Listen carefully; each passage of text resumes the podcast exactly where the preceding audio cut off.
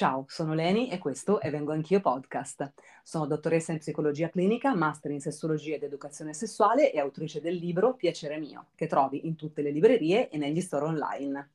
Oggi a Vengo Anch'io Podcast per la prima volta parleremo di BDSM nelle relazioni e nel sesso. Sono felicissima di poter darvi questi contenuti perché è la prima volta che ne parliamo nel podcast e sono anch'io curiosissima perché ne so veramente poco. Eh, per fare questo siamo qui con la psicoterapeuta Anna Greppi. Ciao Anna. Ciao Leni, ciao a tutti gli ascoltatori e ascoltatrici. Ciao Anna, sono super contenta di averti ospite e oggi imparerò di brutto anch'io su questo argomento perché come parlavamo prima insieme, eh, prima di iniziare la puntata, come ti dicevo, io sono, ho una sessualità vanilla. Okay. Adesso racconteremo e spiegheremo bene che cosa vuol dire. Quindi benvenuta Anna, benvenute e benvenute a tutti quanti e vediamo di iniziare. Allora, direi di iniziare con delle definizioni un po' da vocabolario, Anna, se sei d'accordo. Quindi Perfetto. che cosa vuol dire esattamente BDSM? Allora, BDSM è un acronimo che racchiude in sé un po' il significato di quelle che sono le pratiche BDSM. Allora, la lettera B rappresenta la parola bondage, che si traduce letteralmente schiavitù e rimanda a tutte le pratiche sessuali che hanno a che fare con la costrizione, quindi all'essere immobilizzati, allo stare fermi durante il sesso. Poi la lettera D richiama la parola disciplina, ovvero tutte quelle dinamiche dove vengono stabilite tra i partner che decidono di giocare delle regole che nel caso in cui fossero infrante, per, come dire, ehm, arrivano a una piccola punizione, poi magari nel corso della puntata spiegheremo meglio questo aspetto.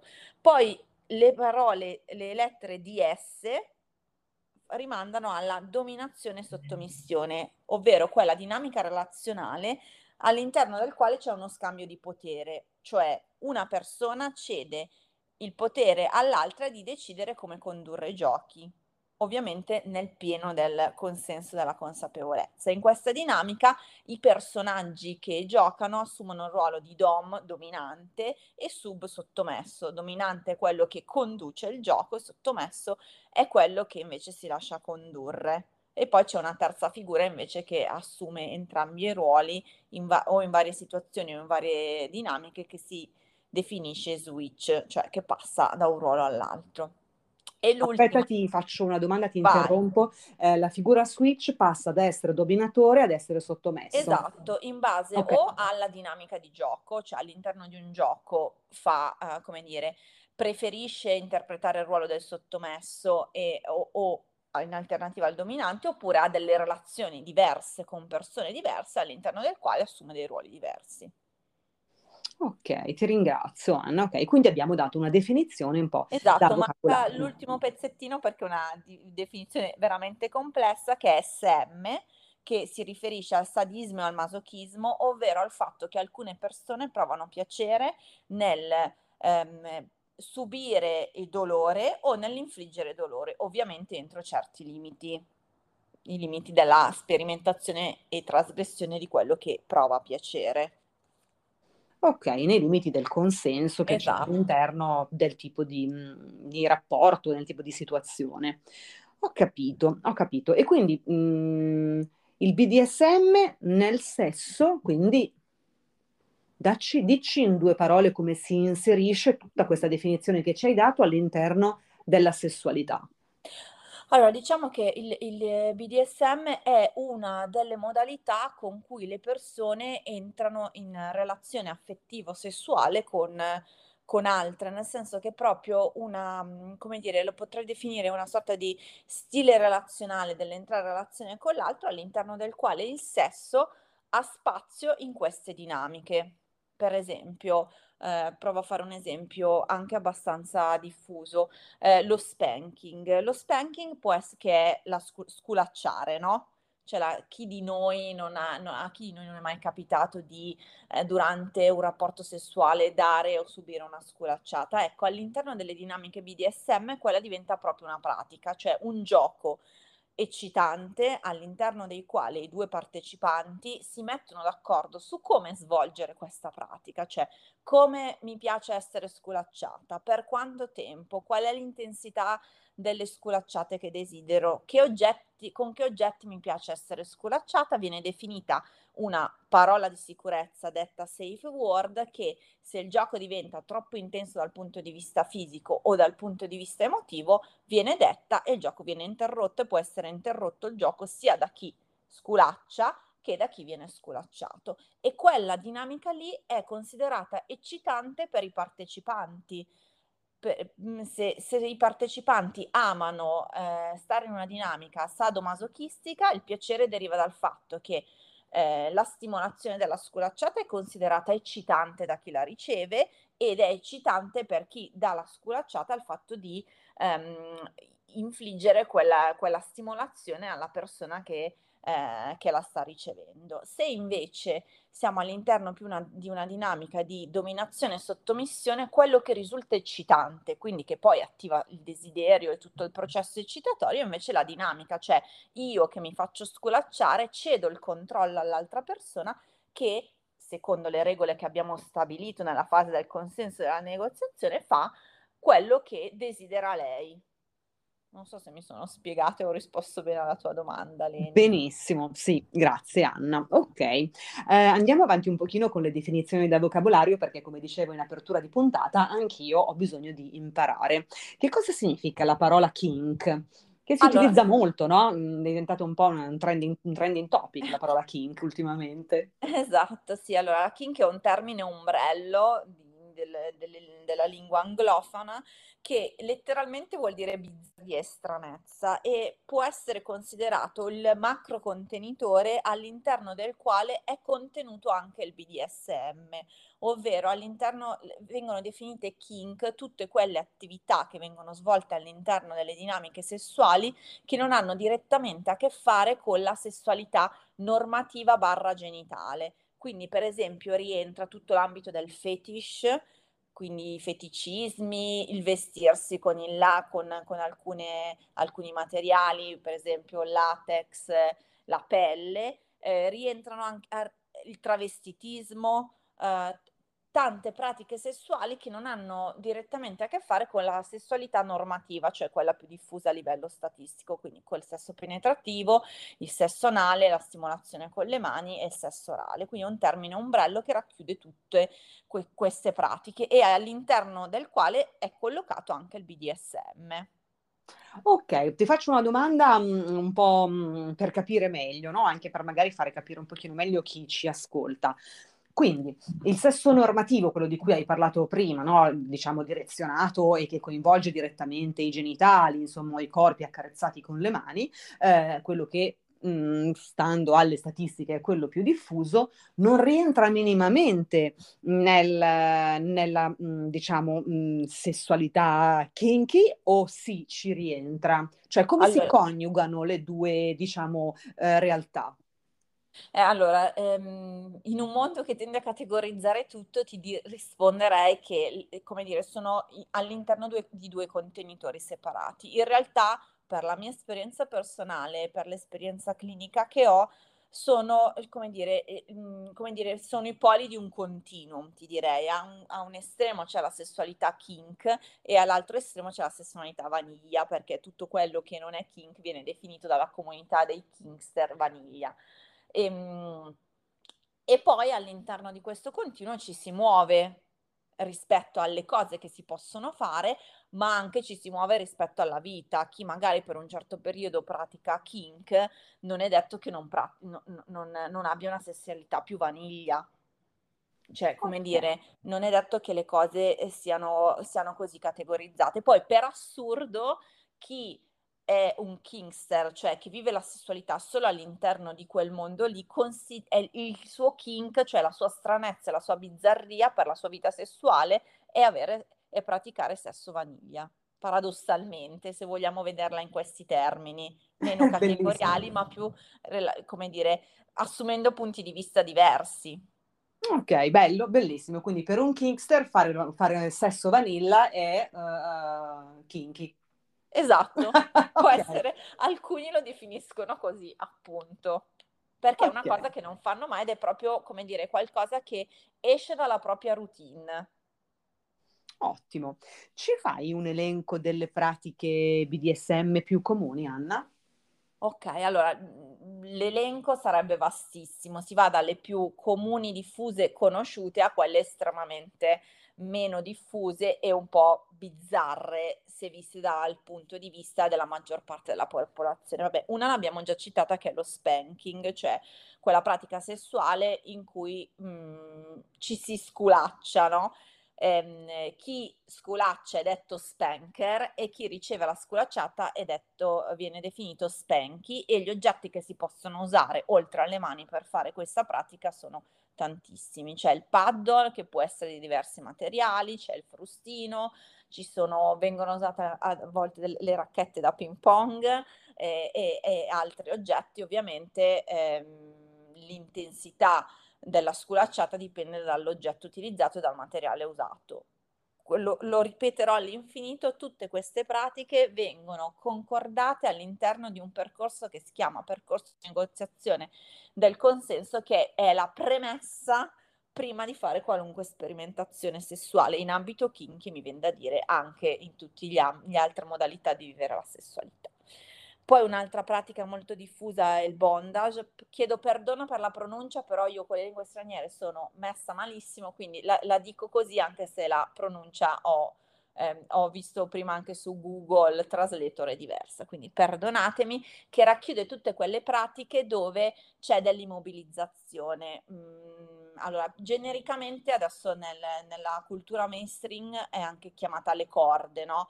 Nel senso che si fa sesso stando legati. Per essere legati si possono usare le manette, eh, anche se rispetto alla sicurezza sono un po', come dire, difficili da utilizzare, eh, le polsiere, le cavigliere di vari materiali, pelle, copelle, eh, tessuto, oppure vengono utilizzate delle corde ehm, di, vario, di, vario, materiale e eh, all'interno del bondage poi è racchiuso il mondo dello shibari che eh, forse qualcuno degli ascoltatori conosce. Comunque consiste nel fatto che una persona viene immobilizzata in una determinata posizione e viene praticato del sesso anche vanilla anche la semplice penetrazione oppure il corpo viene stimolato con degli altri oggetti. E poi un altro, un altro, un, un altro kink molto diffuso è il, il, feticismo, in particolare il feticismo del piede. Spiegaci un po' il feticismo del piede come funziona. Allora, allora il feticismo del piede sono tutte quelle attività che vengono fatte eh, rispetto al piede perché ci sono delle persone che provano dell'eccitazione sessuale rispetto a l'annusare il piede, il toccare il piede, l'osservare il piede all'interno della scarpa, il fare solletico al piede. È, mh, è un'attrazione, cioè le persone che provano piacere rispetto a questa pratica è perché considerano il piede un oggetto sessuale, erotizzano il piede, quindi tutte le interazioni che hanno con un piede ne, provocano un'eccitazione mentale poi anche fisica.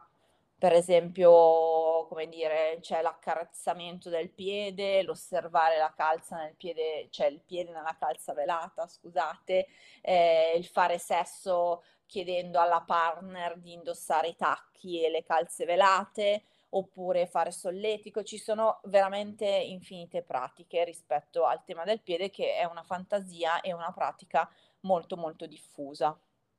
Ok, volevo approfondire un pochino questa parte del piede perché io che sono mm. ehm, così vanilla mi sono incuriosita e vorrei capire. Allora, ma quando c'è questo feticismo del piede, ok, diciamo la persona che si sente attratta e che si sente e che si eccita ad accarezzare, annusare, guardare, mh, mm, praticare eventualmente il solletico su questo piede che ovviamente appartiene ad un'altra persona. Esatto. Eh,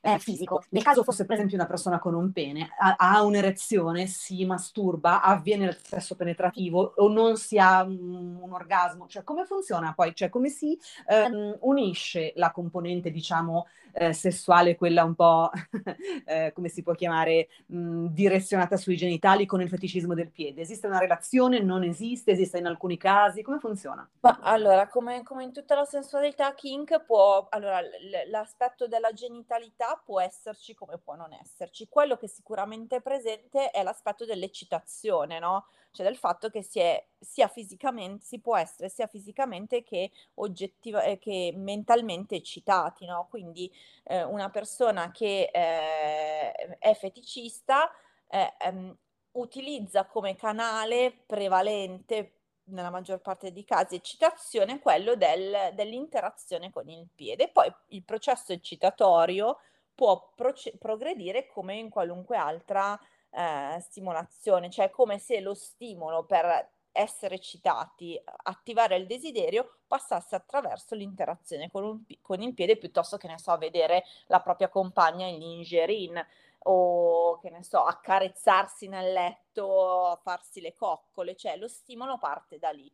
Poi come si svolge la dinamica della pratica sta un po' ai desideri sia di chi è feticista ma anche della persona ovviamente con cui un feticista interagisce, quindi ci può essere un, dire, una semplice dinamica con il piede, ci può essere una dinamica con il piede e poi si passa ad, altre, ad altri tipi di stimolazioni, tra cui anche poi il, il sesso genitale, penetrativo, orale, insomma quello che poi poi desidera. È mm, come dire, è come se fosse un attivatore dell'eccitazione e una fonte dell'eccitazione. Cioè a chi piace tantissimo fare sesso orale, quella è la fonte maggiore di eccitazione e quindi viene praticata più quella, quel tipo di stimolazione lì. Ok, quindi funge da innesco del processo eccitatorio. Esatto.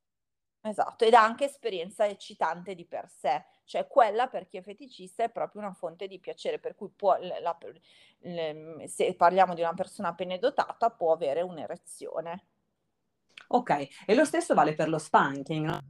Lasciare qualcuno può fungere da innesco del processo eccitatorio, la stessa cosa vale per chi riceve le sculacciate, può eh, in quel modo eccitarsi molto. Esatto, sì, sì, durante, cioè le persone durante questa pratica perché all'interno della sessualità kinky e BDSM queste le sperimentazioni vengono chiamate pratiche, perché io lo do per scontato perché mi occupo di questa cosa, però magari così scontato non è, si, si eccita proprio fisicamente, cioè eh, se, se, se, si tratta di un uomo, che, di un pene dotato che riceve le scuracciate ha un'erezione, se si tratta di una donna eh, beh, si attiva tutto il processo eccitatorio femminile, quindi può essere più lubrificata, le, le labbra del, come dire, il clitoride si, si gonfia, insomma le, le, cose che capitano a, a, a ai peni dotati e vulvadotati durante il processo eccitatorio.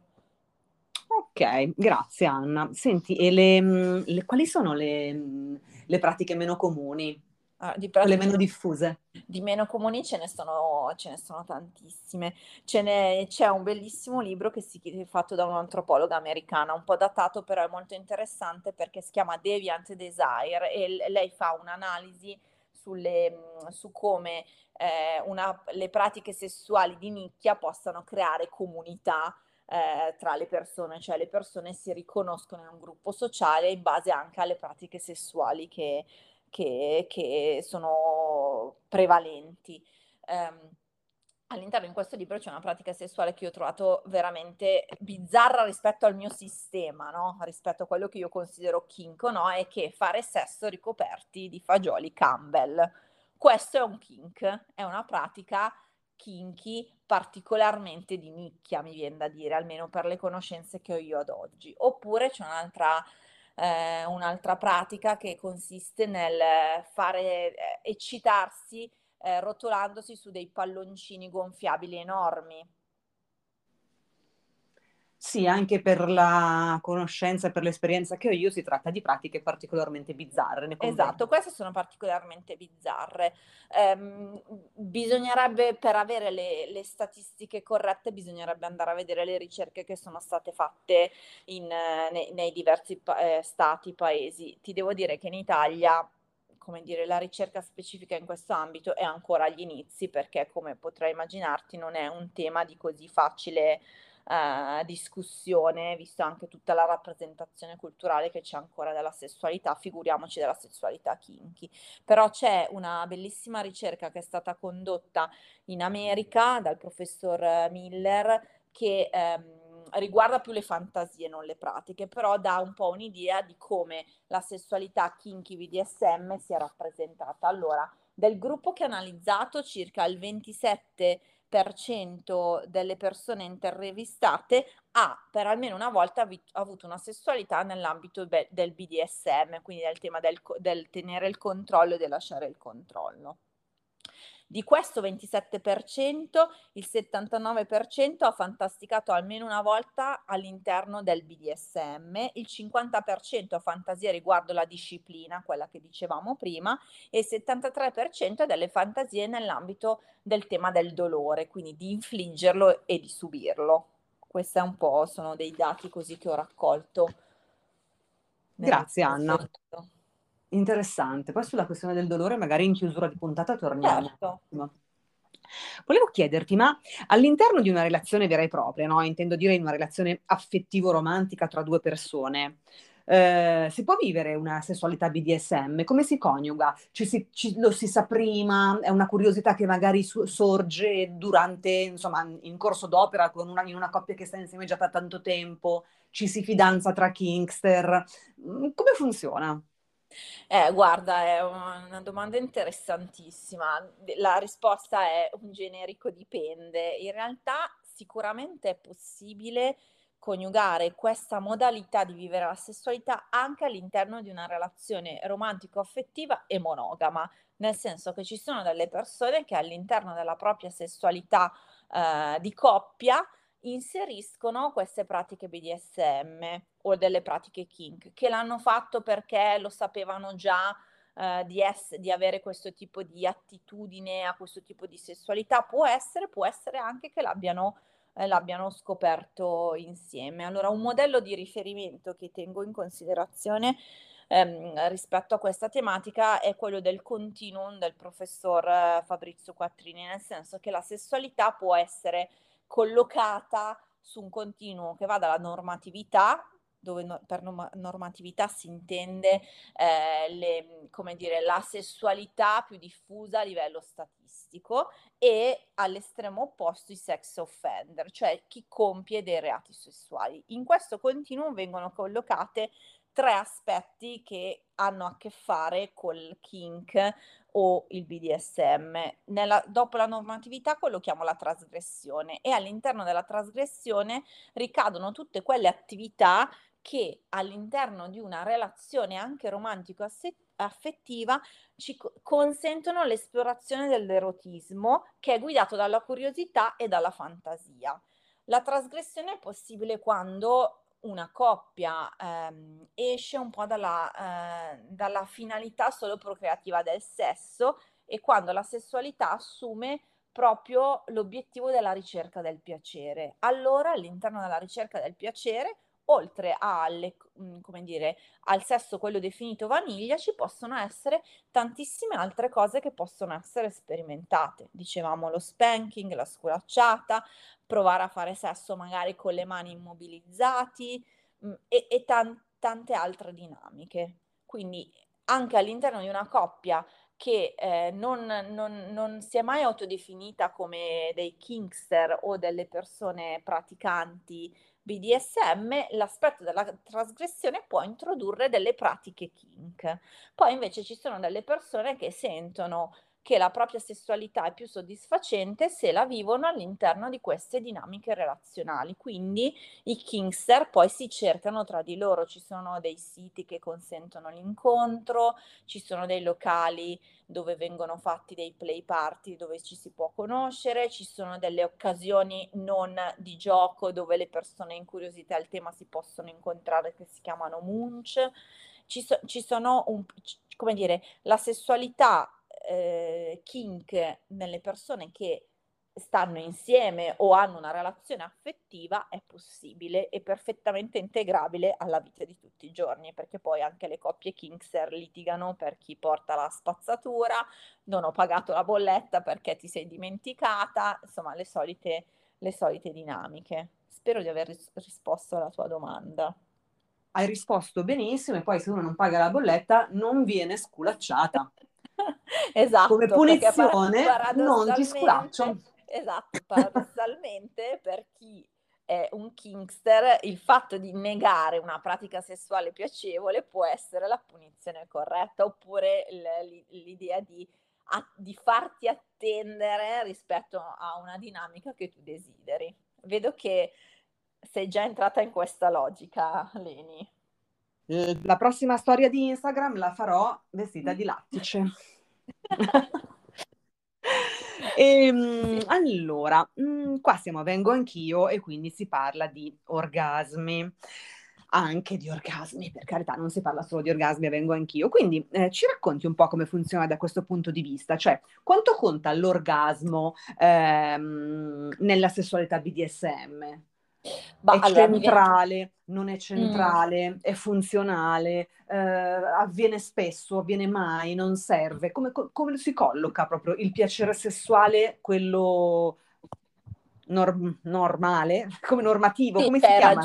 Allora, io mm, allora, ti mm. risponderei mm. in questo modo. L'orgasmo... Vai è importante nella misura in cui è importante per le persone che interagiscono tra loro. Allora, sappiamo benissimo che il provare orgasmi è un diritto, ma non è un dovere dover raggiungere l'orgasmo sempre comunque ogni volta all'interno di una dinamica sessuale, perché se Vero. io mi immagino qual è lo scopo della sessualità è provare piacere. E il piacere non è fatto solo di orgasmi, diciamo che la, l'orgasmo è l'apice del piacere, quindi anche all'interno della sessualità kinky BDSM vale un po' questa regola ehm, l'orgasmo può essere un obiettivo, può non essere raggiunto per via genitale, magari poi dopo, poi dopo ne parliamo, però non è, come dire, l'obiettivo dell'interazione. L'obiettivo dell'interazione all'interno della sessualità kinky, ma a me viene da dire anche in realtà delle, delle interazioni affettivo-sessuali, è proprio quella di fare un'esperienza piacevole e anche divertente. Aggiungerei anche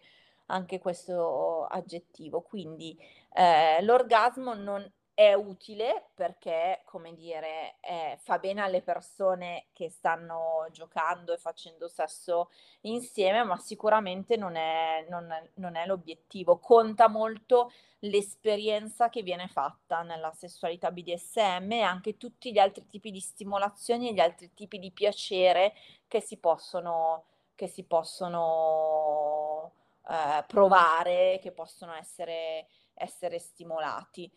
A me viene facile fare il parallelismo anche con la sessualità vanilla, vanilla, perché in realtà anche lì non è che l'orgasmo sia necessariamente l'obiettivo di tutte le volte che noi facciamo sesso, è una delle possibilità che ci, che, che, che ci è data, anche perché sappiamo benissimo che il fatto di concentrarsi solo sull'orgasmo poi può creare anche delle dinamiche relazionali faticose che l'orgasmo ce lo fanno raggiungere molto meno frequentemente, la, l'ansia da prestazione, disturbi sessuologici, eh, il fatto che iniziamo a pensare mentre facciamo sesso devo per forza raggiungere l'orgasmo, devo raggiungere l'orgasmo, che come dicevi tu in una delle tue ultime puntate, insomma, è proprio quello che ci allontana dall'orgasmo, ci porta verso altri binari. Verissimo, tra l'altro infatti mentre ti ascoltavo, mentre parlavi, visualizzavo un pochino questa eh, vita da, Kings, da Kingster come eh, una specie di eh, modalità per un pochino eh, estrarsi no, da questa sessualità finalizzata soltanto al piacere sessuale che spesso e volentieri non arriva, ma proprio per concentrarsi su altro e imparare quindi a stare nel qui ed ora con una, con, in una modalità che ci è, che magari non ci è così congeniale o non riteniamo che sia nelle nostre corde, no? Quindi magari fare questo test, provare una sessualità kinky, ci può paradossalmente avvicinare all'orgasmo vanilla molto più di quanto invece non lo farebbe o non lo fa una sessualità vanilla. Non so se sono riuscita a spiegarmi. Sì, sì, sì, mi sembra un ottimo, un ottimo spunto che quello che che mi piace raccontare ai miei pazienti o alle persone con cui, con cui entro in contatto rispetto a questo tema, nel senso che è proprio, come dire, qualcosa che va ad aggiungersi, se lo si desidera, alla modalità, come dire, che noi riconosciamo eh, più diffusa o più corretta rispetto al nostro sistema sociale di, di fare sesso, no? Quindi amplia le possibilità e proprio ci svincola dalla necessità di riuscire per forza a raggiungere questo benedetto orgasmo e di ottenere una prestazione sessuale perfetta. Mhmm, e quindi va un po' a toglierci dalla pressione di dover ottenere un risultato, perché ci fa stare nel qui ed ora dell'esperienza che stiamo vivendo, che poi può portare all'orgasmo o al piacere intenso, ma non è una necessità, cioè non è l'obiettivo unico di quell'esperienza di quell'esperienza lì. Esatto, quindi dal punto di vista di chi ha un pene, eh, diciamo che la finalità dell'esperienza non è l'eiaculazione, cosa che invece nella sessualità vanilla la fa da padrone, no? Un po'. Esatto, paradossalmente in, alcune, in, alcuni, in alcuni, giochi può non esserci la penetrazione, può non, non esserci eh, proprio l'eiaculazione da parte di, dei peni dotati o anche l'orgasmo da parte del, di, di, chi, di chi una vulva. Non è detto che ci sia per forza questo aspetto qua, perché è eccitante mentalmente l'esperienza in sé, cioè è un, è un aspetto della sessualità diverso, più di piacere mentale che solo di piacere fisico o genitale. Ed è anche una cosa che predispone molto all'ascolto. Io parlo sempre di ascolto. Ascoltate il vostro corpo, ascoltate il corpo della partner o del partner, no? Mettetevi in ascolto, è un consiglio che do sempre. E forse in questo tipo di sessualità eh, si è, diciamo, tra virgolette, un po' obbligati, costretti, cioè è, fa parte proprio del gioco l'ascoltare, perché bisogna ascoltare quelle che sono le esigenze ed esaudirle o andare comunque incontro ad esse. E questa è una cosa che comunque può fungere proprio da esercizio, no? Io penso proprio nella, nella, sessualità, per abituarsi ad assecondare i corpi, cosa che nella sessualità vanilla a volte un po' per questioni mh, socioculturali, un po' perché pensiamo di sapere già tutto, un po' perché non sappiamo che cosa fare, ascoltiamo poco, sia noi stessi, noi stessi, sia che l'altra persona. Bene, bene, bene, bene, siamo giunti quasi al termine e parlerei un pochino di consenso, no? Eh, allora, il consenso mh, è alla base di qualsiasi mh, attività della vita delle persone, credo, non soltanto della sessualità. Eh, ma mh, che ruolo assume il consenso nel BDSM, Anna? Ma allora, diciamo che il consenso è un elemento imprescindibile dalle pratiche BDSM, dalle pratiche kink, perché è il presupposto per poter sperimentare insieme. Allora, mi piace definire ragionare sul consenso all'interno di due o più partner che decidono di sperimentare in questo ambito come il definire il recinto all'interno del quale sperimentare eh, eh liberamente, cioè quella zona di comfort condivisa all'interno del quale viene stabilito che cosa si può fare, come lo si può fare, che significato le diverse pratiche che vengono scelte assumono per ciascuno dei partecipanti ed è un elemento che non può non esserci. Senza questo elemento, secondo me, dal mio punto di vista, non può non si possono sperimentare le pratiche kinky o BDSM perché sono comunque delle stimolazioni o delle dinamiche relazionali che ci eh, fanno entrare in contatto con la possibilità di pericolo, no? Pensiamo a banalmente allo spanking, cioè una sculacciata data in una parte del corpo dove è meglio non essere sculacciati può provocare a parte un livido, un ematoma, ma può anche fare proprio molto male fisicamente, così come le dinamiche di sottomissione e dominazione, cioè se io non sono cosciente di quello che vuol dire per me stare in una posizione in cui lascio il controllo o in una posizione in cui tengo il controllo, perché non, non sono abbastanza consapevole di come dentro di me questa dinamica funzioni, posso sperimentare delle emozioni negative. Per cui il fatto di prendersi del tempo prima di iniziare a giocare, a divertirsi insieme, per ragionare insieme su che cosa si vuole sperimentare, come lo si vuole sperimentare, che strumenti si vogliono usare e soprattutto che cosa vuol dire per me quella determinata pratica lì. Per me sculacciare vuol dire essere sculacciato con la mano, oppure per me sculacciare vuol dire usare il, il paddle e quindi la, l'estrema chiarezza su tutti questi punti definisce appunto quello che io mi immagino come il recinto eh, d- della sperimentazione che magari è ampissimo all'interno del quale poi i partner si muovono con più sicurezza. Quindi il consenso è imprescindibile, così come la comunicazione e la negoziazione proprio di quello che verrà sperimentato insieme. E valgono tutte le regole del consenso che secondo me dovrebbe essere esteso a, a, tutto il mondo della sessualità e delle relazioni, quindi deve essere valido, cioè io devo esprimere in piena coscienza di me stesso che voglio fare quella determinata cosa, quindi senza non, non, ave- non essendo sotto le come dire, l'effetto di sostanze stupefacenti o di alcol, per esempio. Deve essere consapevole, quello che dicevamo prima, so benissimo quello che vado a sperimentare, so benissimo